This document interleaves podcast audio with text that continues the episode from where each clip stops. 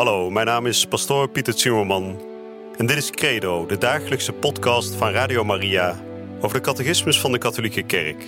Samen dringen we elke dag een beetje dieper door in het prachtige plan van liefde dat God met elk van ons heeft.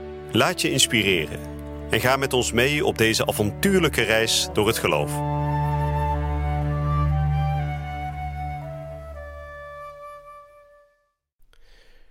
Broeders en zusters, beste luisteraars, van harte welkom bij weer een nieuwe uitzending van de dagelijkse catechese hier bij Radio Maria.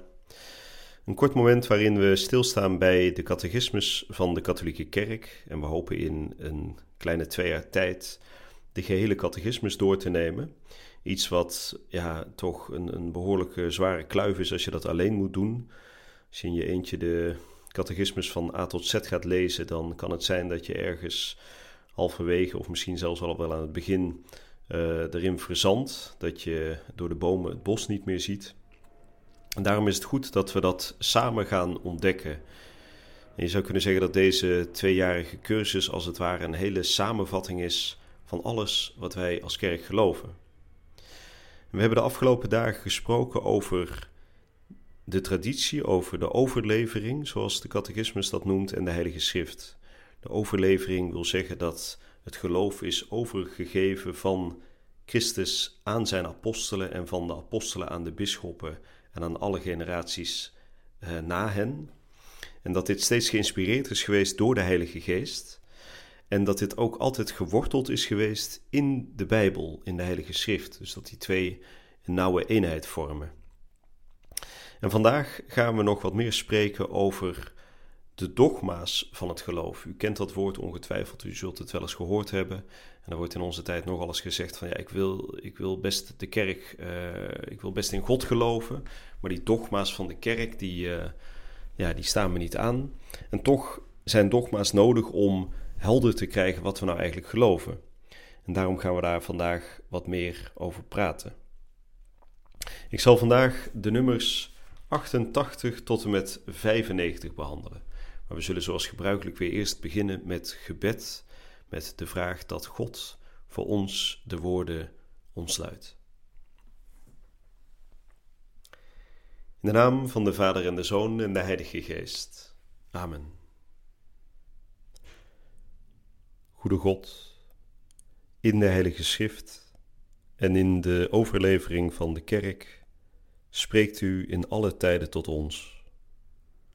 We vragen u, spreek ook vandaag tot ons, tot ons hart. Verlicht ons hart, verlicht ons verstand, zodat we de diepe waarheid die neergeschreven is in de catechismus van de kerk, dat we die waarheid mogen begrijpen, mogen zien. En dat we uiteindelijk daar ons leven op af zullen stemmen. Want buiten u is er geen waar geluk te vinden. U bent de schepper van alles wat er bestaat. U bent de schepper van ons leven. En alleen maar als we u als schepper erkennen en als we willen doordringen in uw waarheid, zullen we ook onze persoonlijke bestemming in dit leven bereiken. Amen. De nummers achtentachtig tot en met vijfennegentig. De dogma's van het geloof. Het leergezag van de kerk maakt ten volle gebruik van het van Christus ontvangen gezag, wanneer het dogma's definieert. Dat wil zeggen wanneer het, op een manier die het christenvolk verplicht tot een onherroepelijke aanhankelijkheid aan het geloof, waarheden voorhoudt die vervat zijn in de goddelijke openbaring, of ook wanneer het op definitieve wijze waarheden voorhoudt die hiermee noodzakelijkerwijs in verband staan. Er is een organisch verband tussen ons geestelijk leven en de dogma's. De dogma's zijn lampen op de weg van ons geloof. Zij verlichten het geloof en geven er vastigheid aan. Omgekeerd zullen ons verstand en ons hart openstaan om het licht van de dogma's van het geloof te ontvangen, als ons leven het rechte pad volgt. De onderlinge verbanden en de samenhang van de dogma's kunnen gevonden worden in het geheel van de openbaring van het mysterie van Christus. Daarbij moet men bedenken dat er een ordening of hiërarchie van waarheden van de katholieke leer bestaat. omdat hun band met het fundament van het christelijk geloof verschillend is. De bovennatuurlijke geloofszin. Alle gelovigen hebben deel aan het verstaan en het doorgeven van de geopenbaarde waarheid. Ze zijn gezalfd met de Heilige Geest die hen onderricht en naar de volle waarheid leidt. De gemeenschap als geheel van de gelovigen kan niet dwalen in het geloof. En zij manifesteert dit bijzonder kenmerk door middel van de bovennatuurlijke geloofszin van geheel het volk. Wanneer dit vanaf de bisschoppen tot aan de eenvoudigste lekengelovigen zijn universele eensgezindheid uitdrukt in zaken van geloof en zeden. Door deze geloofszin, gewekt en in stand gehouden door de geest van waarheid, blijft het volk van God onder leiding van het heilig leergezag onwankelbaar trouw aan het geloof dat eens en voor altijd aan de heilige werd overgeleverd, dringt er met een juist inzicht dieper in door en brengt het steeds volmaakter in praktijk. De groei in het geloofsverstaan. Door de bijstand van de Heilige Geest kan het verstaan van zowel de werkelijkheden als van de woorden van de geloofsoverlevering groeien in het leven van de kerk. Door de beschouwing en de studie van de gelovigen die dit alles in hun hart bewaren. Het is in het bijzonder het theologisch onderzoek dat de kennis van de geopenbaarde waarheid verdiept. Door het innerlijk inzicht in de geestelijke dingen dat de gelovigen ervaren. De goddelijke woorden en wie ze leest groeien samen. Door de prediking van hen die met de opvolging in het bisschopsambt het zekere charisma van de waarheid hebben ontvangen. Het is dus duidelijk dat de heilige overlevering, de Heilige Schrift en het leergezag van de kerk, krachtens Gods alwijze raadsbesluit, zo met elkaar verbonden en verenigd zijn, dat het ene niet kan bestaan zonder de andere twee, en dat ze alle tezamen, elk op zijn eigen wijze, onder de werking van de ene Heilige Geest, het heil van de zielen krachtig bevorderen. Dat waren de nummers achtentachtig tot en met vijfennegentig. En we hebben ja, behoorlijk veel gehoord vandaag weer.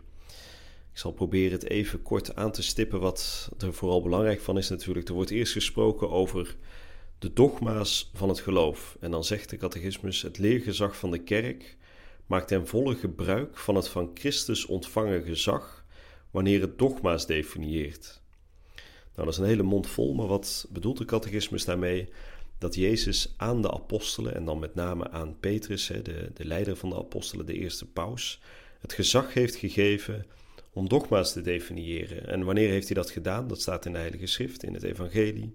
Wanneer hij zegt, wat gij zult binden in, op aarde zal in de hemel gebonden zijn, en wat gij zult ontbinden op aarde zal ook in de hemel ontbonden zijn. Met andere woorden, hij geeft dit gezag aan de apostelen en aan de, over, uh, de, de opvolgers van de apostelen, de paus en de bisschoppen, om dus deze waarheden te formuleren. Dit zijn nooit nieuwe waarheden, dat staat ook iets verderop in de catechismus. Het zijn altijd waarheden die uiteindelijk hun wortel vinden in de openbaring, hè, de volledige openbaring in Jezus Christus, in het evangelie. Ja, dus er kan nooit ineens een waarheid worden vorm, geformuleerd die op de een of andere manier niet terug te herleiden is tot dat evangelie.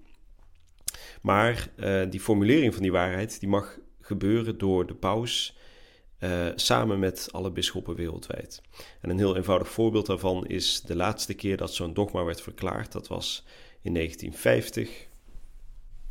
In dat jaar verklaarde namelijk Paus Pius de twaalfde um, de geloofswaarheid dat Maria ten hemel is opgenomen, hè, dus dat ze uh, na haar dood met ziel en lichaam in de hemel werd opgenomen, dat dat een geloofswaarheid is die dus al wortels heeft in de Heilige Schrift en die in de loop van de kerktraditie ook altijd voor waar is gehouden. Hè, dus op het moment dat in negentien vijftig de paus dat officieel tot dogma verklaart, hè, en dat is dus ook bindend zoals we net hebben gehoord, dan moeten ook alle gelovigen van de katholieke kerk dat aanvaarden, dan verzint hij niet ineens een nieuwe waarheid, maar hij zegt, dit is in de loop van de kerkgeschiedenis steeds meer aan het licht gekomen en ik bevestig nu officieel dat dit een dogma is van onze kerk.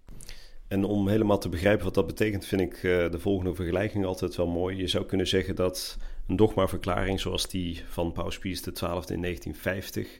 dat dat als het ware iets is wat in de knop altijd al aanwezig was, maar dat het een soort bloem is die op dat moment volledig open gaat staan. Je zou kunnen zeggen dat de knop of het zaad hè, van, van de bloem of van de boom, dat die al in het evangelie aanwezig was, maar dat de volle waarheid daarvan eh, niet nieuw is, maar wel op dat moment pas volledig in het licht komt te staan. Hè. Dus een bloem die als het ware open komt te staan en waarvan de geur ineens voor iedereen ook te ruiken is. Hè, dus dat is een mooie vergelijking om aan te geven wat een dogmaverklaring precies is. En dan wordt er aan het einde van wat we net hebben gelezen nog gesproken over um, de geloofszin van de gehele geloofsgemeenschap. He, dus er wordt eerst gesproken over de paus en de bisschoppen, die in vereniging met elkaar, he, dus de paus allereerst en in vereniging met zijn bisschoppen, een dogma kan verklaren.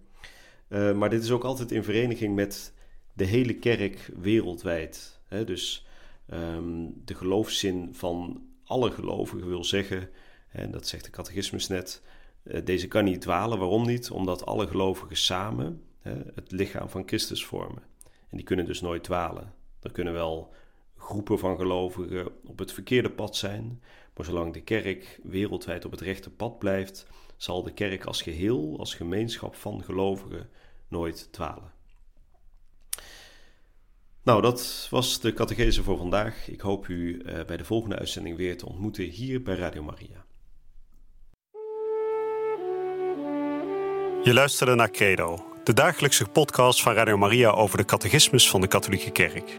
Credo is iedere werkdag te beluisteren op Radio Maria. Maar je kunt de afleveringen ook in je eigen tempo terugluisteren op onze website, in de app of op Spotify en de andere platforms. Via de website radiomaria punt n l vind je dagelijks de link om de bijbehorende teksten uit de catechismus mee of terug te lezen. We zijn erg dankbaar voor alle giften die wij mogen ontvangen. Daardoor kunnen we ons goede werk blijven doen. Draag je ook bij aan deze missie?